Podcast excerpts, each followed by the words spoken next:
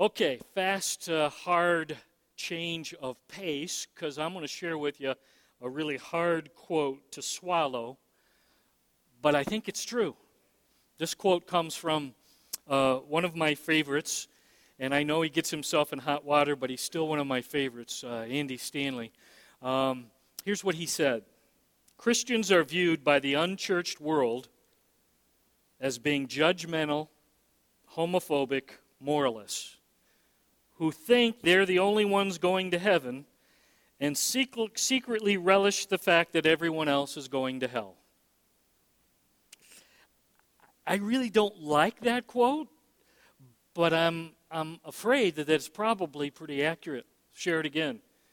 Christians are viewed by the unchurched world as being judgmental, homophobic, moralists who think they're the only ones going to heaven and secretly relish the fact that everyone else is going to hell.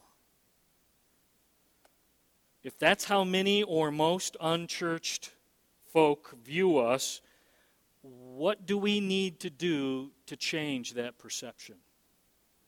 What what is it that we should do to make that not true for them?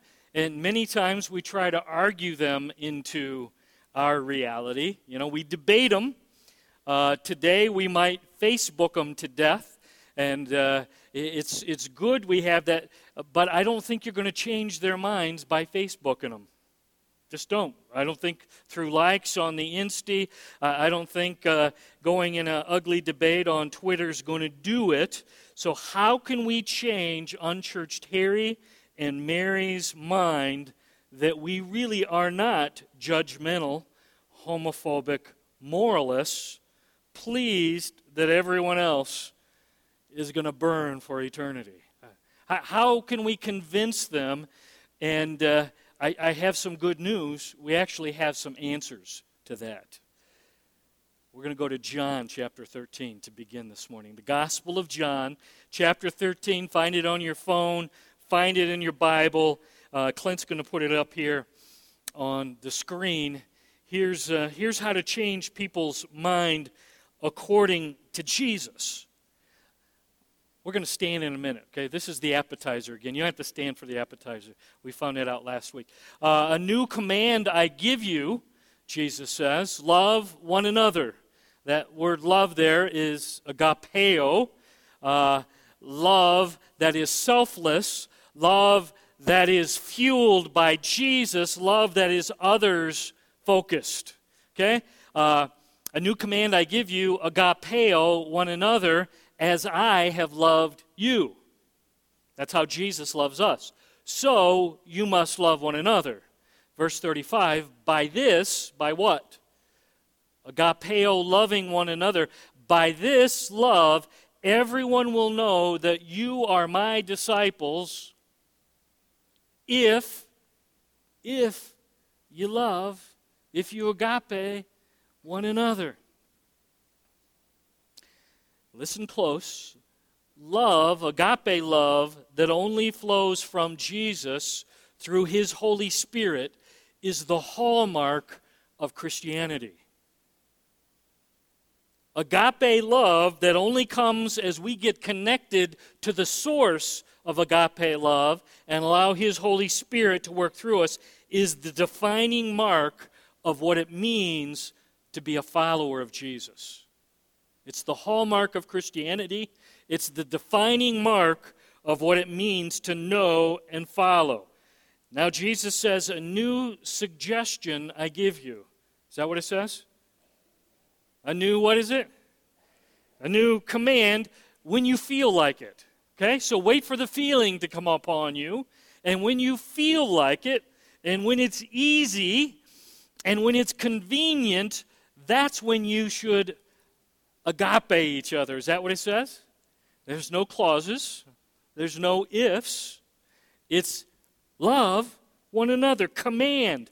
King Jesus, listen closely, commands us that we must agape one another with the love of Jesus. That, that's a command from the King. First question, How are we supposed to love each other? How, how is it that it's supposed to happen? What's it supposed to look like? Verse thirty-four, he said, he tells us here, it's pretty good. Love one another, Jesus followers, as Jesus loves us. Okay? Now think with me. Think about what Jesus did on the cross, what he did in arising from the dead, what, what Jesus does as he works through us. How does Jesus love you and me, church? Because we're supposed to love each other in the same way that Jesus loves us. First, Jesus loves us sacrificially. He, he was willing to sacrifice. He was willing to take our place on the cross. So I would argue, first, how does Jesus love you and me? He loves us sacrificially. Secondly, he loves us unconditionally. In other words, uh, I'm going to say something that's going to tick a few of you off. If you're in the do system and you're trying to earn, you don't like this statement, but it's true. Nothing we can do will cause Jesus to love us more. Nothing, and I like this one even better because I'm a goofball, nothing I can do could ever cause Jesus to love me less. It's, it's unconditional. He loves us strong and true. And finally, it's it's that last one. He loves us sacrificially. He loves us unconditionally. He loves us consistently. In a world of weak and waffling love, Jesus' love is strong and true, and it never changes. Je- how, how does Jesus love us? Say it again. Loves us sacrificially, loves us unconditionally. He loves us consistently. So, this is aimed at followers of Jesus. This is aimed at the body of Christ. So how are we supposed to love each other? Uh, who are each other? Well, we'll start here with the body. So you have permission now to look around, okay? So normally, normally it's bad form to turn around and look behind you. Did you know that? Yeah, who's behind you? I don't know. I I can't look. Go ahead. You have permission. Look, because because this applies to the people to your right. You can look. Look down to the left. Oh, that's you. I got to love you that way. I got to love the person behind me. Yep. Love each other in the church body sacrificially. Give me your eyes. That means when Margaret Dudek is in the I C U in Puerto Rico, we give sacrificially and get her home. That means when the building down the road is over one hundred years old and falling apart, you give sacrificially so there's a, a new building, a center for our youth. That's what he's talking about. You, you look out for the other needs and people first and foremost. Love each other sacrificially. We love each other in the body of Christ unconditionally. Well, he's a Northman, and I'm a Rambler. I don't, I don't think that's possible. I'm a Spartan. He's maize and blue. Those two things don't go together, right? They live on the lake. I live in a modular. How on earth is that going to happen? Uh, we homeschool. Can you believe it? They public school. How on earth can we get along with each other? Just please note, there's no ifs, there's no clauses in the command. Love one another. In the passage we're going to read, he says it like seven times. Love one another. Oh, by the way, in case you didn't get it, love, agape, one another. And then we're to love each other in the family consistently. Even when the people to your right and to your left mess up. Maybe especially when we mess up. Maybe I keep loving consistently even if the person to my right or left, if they lose their job and get fired, I keep loving them consistently. Even if they go through a really rough patch in their marriage. Even if they get a divorce. Even if they go bankrupt. Even if they get arrested, we love each other consistently in the body of Christ. Do you understand? We need each other, especially when the bottom drops out and things go very, very badly. We're commanded to love each other like Jesus loves us. Remember? Love like Jesus. And, and why should we do that? Because it's a command. And it's a command to love just like Jesus loves you and me. So why is this so important? Why is this vital? Why is this critical? Balcony, why on earth would we be commanded to love with the agape love of Jesus on one another? We get the answer. Go back to verse thirty-five. By this, by this agape love, all men will know that you are my disciples. It's, it's by the agape love that we splash on a, one another. They'll know if we love one another. Which means, which means unchurched Harry and Mary will know that we belong to Jesus. How will they know that we really belong and know Jesus? Is when they see us consistently, sacrificially, unconditionally loving on each other. Are you tracking with me? And it starts here in the church family.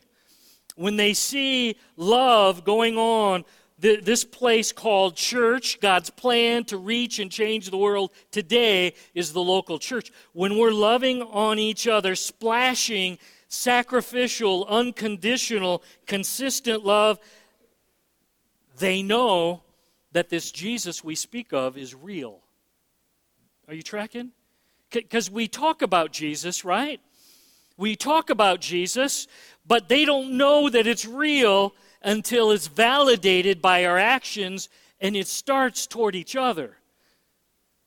D- do you notice we're supposed to start the agape love with one another? Of course we show love to those outside the church family, but it starts... What he says is, they'll know that you really love me. They'll know what you're saying is true. They'll know that you really belong to me when they see our love, our agape, sacrificially, unconditionally, consistently. However, the reverse is true as well, isn't it? When unchurched Harry and Mary, they look at the church and, and we don't like each other, and we're yelling and fighting and splitting and gossiping. And and, and we're, we're really, really ugly towards each other. Guess what? They get that message too.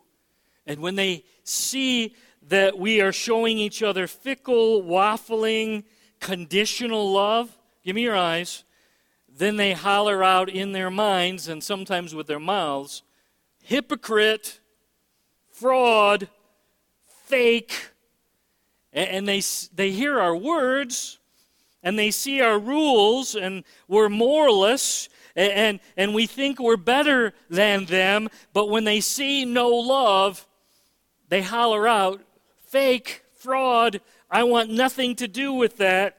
I don't see any of this love of Jesus Christ going on between you. I'm going to pick this theme up now. Move with me to First John. Uh, this is Gospel of John. Now you want to go First and Second Peter, First John, uh, chapter four. Same writer, humanly, same inspiration, Holy Spirit. Uh, now in First John, chapter four, he continues that theme, and in chapter four, he's going to continue to tell us what's our secret weapon. Those people who look at us and assume that we hate them and want them to burn for all of eternity, what's the secret sauce that we have to reach them? We're going to see it more here in First John chapter four. Would you stand with me if you're able, please? What's our secret sauce uh, for reaching those who don't like who we are and what we stand for? Here's the secret sauce. One more time. Start with verse seven. We're going to read down through verse twelve. First John chapter four.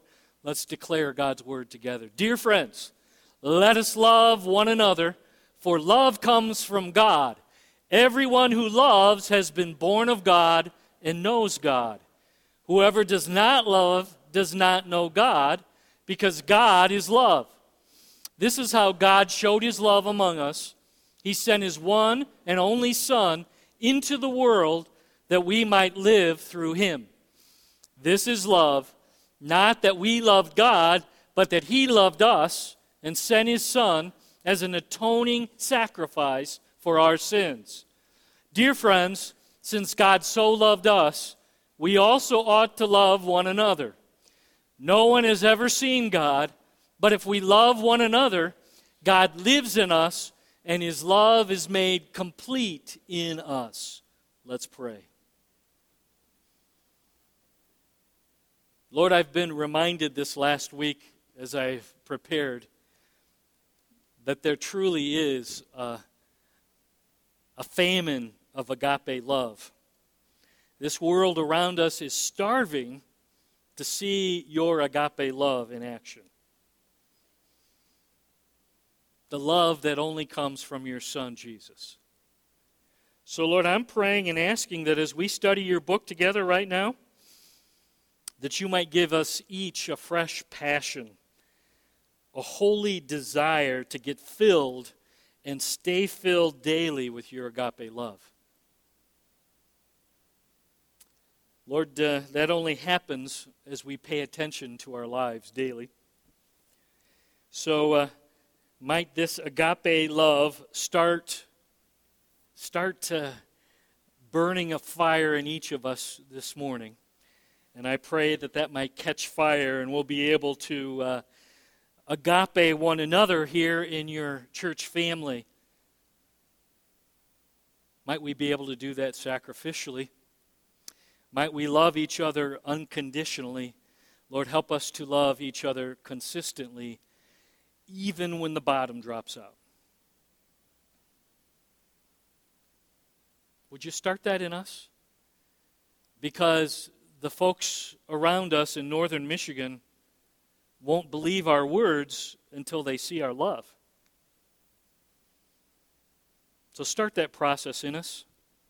Meet us here today in your church. Like we do every Sunday, we invite your Spirit, Jesus, to come. We welcome you into your church. Come take charge. We're all in different places in life, different circumstances, different situations, but your word is alive. We ask that you might speak. We're listening. And all the church family at Walloon Lake said with one loving, unified voice. You can be seated. Here's how John Piper put it. I like it. The new birth in Jesus is the act. This might be worth writing down. This is so good. I'm not, I'm not kidding you. I wish I would have dreamt this up, but the Lord gave it to John. The new birth in Jesus is the act of the Holy Spirit connecting our dead, selfish hearts with Jesus Christ's living, loving heart. Oh, that's good. The new birth, when we come into personal relationship with Christ, when we say, yes, I do, I believe, I receive you, Jesus, the new birth in Jesus is the act of the Holy Spirit connecting my dead, selfish heart with Jesus Christ's living, loving heart. Verse seven, love comes from God. First John four seven. Uh, then he goes a step further, verse eight. Matter of fact, God is love. So love, agape love, comes from above. Matter of fact, his nature is at core agape. This is the love that Jesus loves. This is the love that Jesus loves to see in us. There is a love, the love of this fallen, sinful, selfish world that God hates. But this love, agape love, is the love that Jesus loves in us. The way heat is from fire, the way that light is from the sun, love flows from the nature of Jesus Christ. Verse nine. The key demonstration of agape love in all of history. You know what it is. This is how God showed his love among us. What does love look like? The Father sent his one and only Son into the world that we might live through him. Verse ten, he sent his Son as an atoning sacrifice for our sins.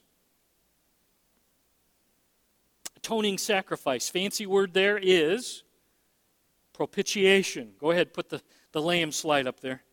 Um, that is the atoning sacrifice. That is propitiation. It's a fancy word, but it's a good one to know. It means that God's wrath has been removed from us. How did that happen? Jesus Christ took our place.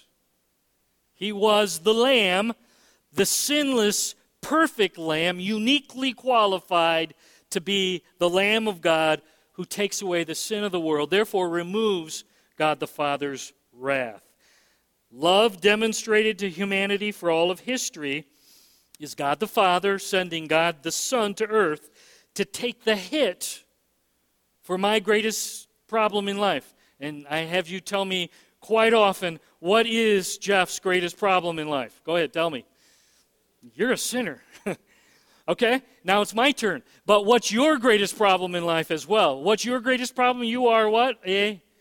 So we're sinners, and love demonstrated is when God the Father sends God the Son to take our place for our sin problem.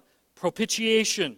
He bears the punishment, Jesus did, for your sins and mine. Why? Why, oh, why would Jesus do this for you and for me? Why would he do that? And the answer is, you ready? Agape love. He was looking out for our needs and interests more than his own. The love of God the Father and God the Son for us. First John three sixteen, and by the way, John is one of those repetitive things. He keeps saying these things over and over. First John three sixteen, this is how we know what love is. Jesus Christ laid down his life for us. How do we know what love is and what it looks like? It's been defined very clearly, very specifically. Love is Jesus Christ laying down his life for us. What genuine love looks like is the cross. It's It's what Jesus accomplished for us. Verse ten, this is love. This is love, not that we loved God, but that he loved us and sent his Son as the atoning sacrifice for our sins. Did you catch that? Sometimes, well, love is when I do good stuff in Jesus' name. No, love started when Jesus acted on our behalf.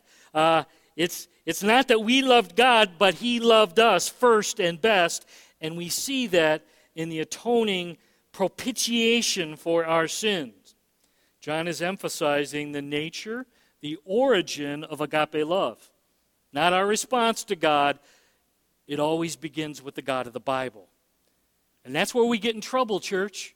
We try to dream up and do nice things for one another, and I'm going to be really nice, and, and I'm I'm going to be a good boy today. Love begins as we get connected to the source of love.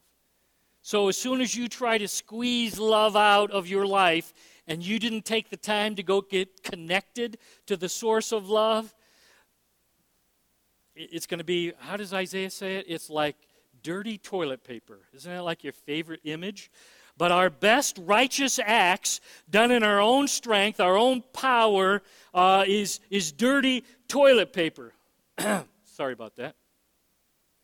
But it's something we all deal with daily, eh? Some of us more than one time a day, but that's a little too personal. The natural progression of agape love, you can't do it yourself. That's the point. Don't lose it. You can't, you got to get connected to Jesus first, and then as he fills you with his love and his Spirit, now, here we go, verse eleven. Dear friends, since God so loved us, we also ought to love one another. Love one another as I have loved you. He keeps making the same point over and over again. Christ followers ought to love one another. Command, love one another. People who love Jesus ought to be loving, agaping on each other. It's not a suggestion. It's a command. It's an obligation. Just as birds ought to fly, just as fish ought to swim, just as honey ought to be sweet, followers of Jesus ought to love one another. And how does that happen? Give me your eyes. Got to get connected to the source of love.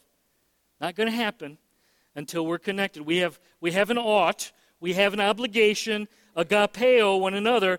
It's who we are. We've been shown this amazing love by Jesus Christ. Catch this. And now, since he's shown us such amazing agapeo, now, because I am so loved, how could I not pass that on to the people around me, especially to the people who I share Jesus with? You've been shown agape. I've been shown. How could we not pass this love on to each other? Hold your spot. I want you to find Romans chapter eight. Uh, I want to show you how much you've been loved.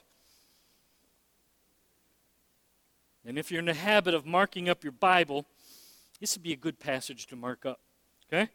Uh, so you'll remember it. You can go refer back. Romans eight, slide down to verse thirty-five. Uh, Who shall separate us from the love of Christ? Shall trouble or hardship, uh, persecution, famine, nakedness, danger, sword, as it is written, for your sake we face death all day long. We're considered as sheep to be slaughtered.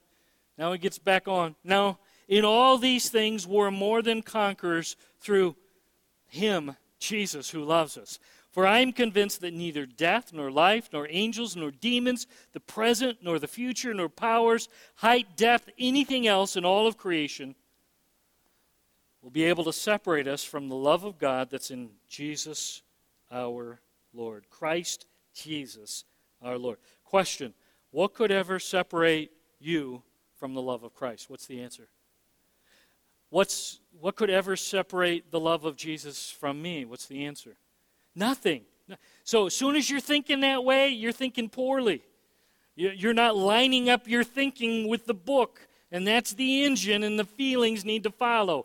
Far too often, we put the feelings first, and now we're headed in a really bad direction. Here's the point. We're so loved, and that love is consistent and strong and sacrificial um, and unconditional. That's such a strong love.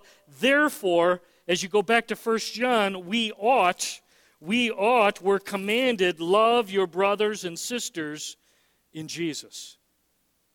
Command. Love begins in the family of Christ, the church family. It starts here. And then as they see it, and then as they experience it from us, it catches fire. That's how we respond to people who say, no, you, you think you're better than me, and you are some moralist, judgmental, homophobic. I tell you what, how do we battle that? Are you ready? We battle it with the love of Christ. That is what God's words. How, how do we defeat that kind of thinking? It, there's only one way. It, it's through the love, the agape of Jesus flowing through us. So, uh, how are we supposed to do this? Okay, I just gave you the big general answer, but let me give you some specifics. Um, I'm going to give you three. Here we go. Uh, there's probably a hundred, but I'm going to give you three. Uh, first, you got to make sure you're plugged into the power source. Uh, last fall, we spent a long time, uh, seven, eight weeks, talking about how to be filled with the Holy Spirit. How do I, how do I get the power of the Holy Spirit flowing in and through me? Uh, if you want to get the, the, the tapes or the C Ds, see Jody. Uh, we'll, we'll make that happen. But you got to get connected. You got to stay connected. You got to walk and abide with the source of agape. Because until that happens, there's going to be no agape in my life. Not not happening. It's not going to happen in your life or mine. Agape only comes from the source. The generator, the giver of agape, is Jesus Christ and his Spirit living in us. And until you daily, regularly get connected to Jesus and have his agape in you, it's not going to happen. It's some cheap, fake, fraud, uh, dirty toilet paper version of love. And there's a whole lot of that going on. I'm telling you, when we get connected to Jesus and His Spirit is flowing through us, that's real, that's genuine. People sit up and notice. They, whoa, what's going on? If, if you just go back, if you have your Bible or your phone, go back to one three, and, and that's really what John begins with. He says, I'm proclaiming to you something. Uh, one three of First John, I'm, I'm talking to you about having fellowship with the Father and with His Son, Jesus Christ. That's the Greek word koinonia, which just won the National Spelling Bee. Did you know that? That was the winning word, koinonia. Yeah. And uh, somebody said, could you spell it? I said, I don't think so. Uh, and I proved it because my computer had some red underlines saying, nope, nope. Uh, anyway, uh, koinonia means friendship, connection, abiding with the Father and with His Son, Jesus. So here's what John says. I'm proclaiming to you what the important thing in life is, and that's to get connected and stay connected to the source of agape. That's Jesus Christ. He starts this book, this letter, that way. That's, that's where it begins. Uh, and if you go to chapter two and verses twenty-seven and twenty-eight, he says, as for you, the anointing you received remains in you, continue in Him, Jesus. What's the anointing? The anointing is the presence and the power of the Holy Spirit. But the Holy Spirit comes alive when you allow Jesus to take charge, and then He starts flowing through you. And then you can splash that love on everybody around you.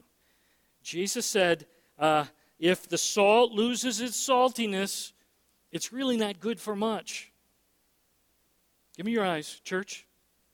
Too many of us spend far too much of our day, on average, filled with old, selfish, sinful, I'll start with me, Jeff. And I promise you, if you catch me and I'm filled with Jeff, it's not pretty. It's cynical, it's it's critical, it's sarcastic, and I don't even have to work at it. Do you understand? And neither do you. You've got your ways, and if you're just filled with old, sinful self as you, it's pretty ugly. What the world, what what your spouse, what your children, what your coworkers, what your fellow students are dying to see in you, give me your eyes, is you filled with the love of Jesus. They're dying to see that. I would argue they're seeing far too little of the love of Jesus. Why is that? Because we're not taking the time daily. And then if you get disconnected by noon, what do you got to do? This isn't rocket science, y'all. Get reconnected. I don't care if you got to go get a loan somewhere, got to go go sneak into the bathroom, lock the door, do whatever you got to do, but go get reconnected when you realize you've got disconnected from the source. Okay? Second way we're to show love to one another, go back to chapter three and verse twelve, because I, th- I think this speaks. I-, I think this is a little more helpful. It says in three verse twelve, do not be like Cain, who belonged to the evil one and murdered his brother. Okay? So, uh, second, second way that we're supposed to live this out is don't be like Cain. Don't kill people with rocks on their heads. Okay? Isn't that good? Yeah, that was helpful, but thanks, Pastor Jeff. Uh, because uh, uh, Abel was accepted and Cain was rejected. Why? Why was he jealous and envious? Because his brother was doing good stuff and God was pleased and blessed him. Abel was doing it God's way, obeyed the Lord, uh, brought the best, uh, and Cain didn't do it God's way, and he was jealous and envious, and in an angry fit of rage, what did he do? Doesn't that picture speak? I thought, ooh. Yeah, he's he's about to end his brother's life. Listen close. Agape, when somebody who knows Jesus around me in the family does well, and God is using them and blessing them, we rejoice with them. Do you understand? That, that's the point. Family, church family, when, when other people around you, God is using them, celebrate. Say it with your mouth. Brant, you're doing a great job. God's using you in marvelous ways. But I'm telling you, in our flesh, we're jealous. In our old, sinful, selfish, how come he's not using me like that? How come, how come they're getting acknowledged and blessed and I'm not? Why is he using Pastor Chad and why is he not using me? I'm just telling you, the old, sinful, selfish me doesn't want you to succeed. I want to be better than you. Do you understand? That's at core what's going on with Cain. And we got to say, no, no, I, I want to rejoice. I want to celebrate. And when you're feeling envious and jealous of other people that the Lord is using, that should be like a siren in your soul. There should be like alarm bells when people are, are being celebrated because God is using them and you're upset about that. That's Cain. That's the spirit of Cain that, that's coming up and, and flowing through you. That's not good. Jealousy and envy drain the love of Christ between us. Do you understand? When we're jealous and envious, and I'm not celebrating because the Lord's using you, because you got your raise, because uh, you, you are able to uh, be used of the Lord. As soon as you are jealous and, and envious, walls and barriers go up. So l- let me just say this next week. As soon as you start feeling jealous and envious because the Lord is working in someone else's life, renounce that as sin. Out loud, I call that sin, Jesus, and I run to you, and would you wash and cleanse? Would you, would you help me to begin rejoicing? And then I would say out loud, you go to somebody, maybe who you've been jealous or envious with, and just say, hey, praise Jesus that he's using you. I, I'm rejoicing with you that the Lord is working in your life. That's how you do it, out loud. That's sin. That, that's being like Cain. That's garbage. I am going to rejoice, and I praise you, Lord, for how you're using those folks. Oh, and by the way, usually here's the problem. Because I haven't taken the time to get connected, and I'd really like you to start using me. So help me to start splashing the love of Christ around. Um, third step, quick. We're almost out of time. Third step to uh, show the love. It's... it's a sacrificing thing. three sixteen says it. it. It's a giving for the good of others, no expectation of anything in return. Um, First John three, willingness to meet the needs of others, even at great cost to ourselves. Well, how do you know that? Exhibit A, Jesus Christ dying for you and me. Exhibit B, three seventeen, he says it. If anyone has material possessions, sees his brother in need, but has no pity on him, how can the love of God be in him? Another sign that you're missing love, the gauge has gone empty. What's another sign? Is when you see people around you, and you could meet a need, and you say, no, no, I'm keeping that for me. Agape love looks for needs, and they're able to reach out with agape love and show pity and care and love on one another, even if it's at great personal expense and sacrifice. Share with what the Lord's given you. Why would I share my stuff? I worked hard for my stuff. I earn my stuff. I, I, I hoard my stuff very carefully. Why would I want to give it away? Um, Because Jesus gave it to you, because Jesus gave you the body to work hard. He gave you the mind to work smart. He gave you the drive to work diligently. He put you in a country where he could bless you. And oh, by the way, because he gave sacrificially for you, that's why we choose to pass it on. So, how do we show this agape love? First, if you don't get the number one, two and three really don't matter. Got to work hard at getting connected to Jesus. Daily, for me, hourly on some days. uh, even some bad hours, several times an hour. Uh, secondly, we need to learn to rejoice and celebrate with those who are doing well. And I'm telling you, it, it, for me, if I say it out loud, when I catch myself being jealous and envious, that's sin out loud. I need to hear me say it. And I say it to the Lord, that's sin. I call it sin. Lord, I confess it as sin. And then I go to that person and say, hey, Pastor Andy, you're doing great. I'm, I'm rejoicing with how the Lord is using you. Tracking? Finally, meet needs. As you're filled up and you see people around you who, who could use a bit of help, and that could go in a thousand different directions, as the Lord shows you, love like Jesus. Why? Because Jesus loved us first and best, right? And I'm telling you, give me your eyes and we're done. The best argument we have, the best evidence we have to challenge unchurched Harry and Mary, who thinks all sorts of awful things about us here. Are you ready? Is to get connected to Jesus and start splashing love on each other. They can't argue that one away. They can't dismiss that. They'll know that our message is true and valid. And then, as the Lord gives you opportunity to splash that love on them, I'm telling you what, it melts hearts, changes minds, drives people to the cross through His power and His love. Let's pray.